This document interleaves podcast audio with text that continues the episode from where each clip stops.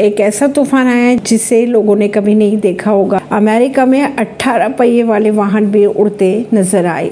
America में आए भीषण बवंडर से तूफ़ान ने तबाही मचा दी ऐसी तबाही की, जिसे देखकर हर एक इंसान के रोंगटे खड़े हो गए। अमेरिका राष्ट्रीय मौसम सेवा के अनुसार दक्षिणी अमेरिका के अरकनसॉस राज्य के कई हिस्सों में इस बवंडर ने सब कुछ तहस नहस कर दिया। तूफ़ान की गति इतनी तेज थी कि 18 पहिए वाले वाहन भी उठते दिखाई दिए। खबरों के मुताबिक, भीषण पवंडर में कई बड़े बड़े पेड़ उखड़ गए, घरों की छतें टूट गई। इमारतें बुरी तरह से क्षतिग्रस्त हुई।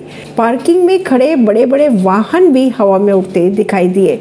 इससे लोगों में अफरा तफरी मच गई। इस भीषण तूफ़ान में अब तक 600 से अधिक लोगों के घायल होने की खबरें सामने आ रही हैं। दो बवंडर ने दक्षिणी अमेरिका के अरकानसस राज्य के कुछ हिस्सों को बुरी तरह से प्रभावित कर दिया। ये लोग अपनी इमारतों को खाली कर दूसरी जगह चले गए। ऐसी खबरों को जानने के लिए जुड़े रहिए जनता सरिश्ता पॉडकास्ट से। परवेश दिल्ली से।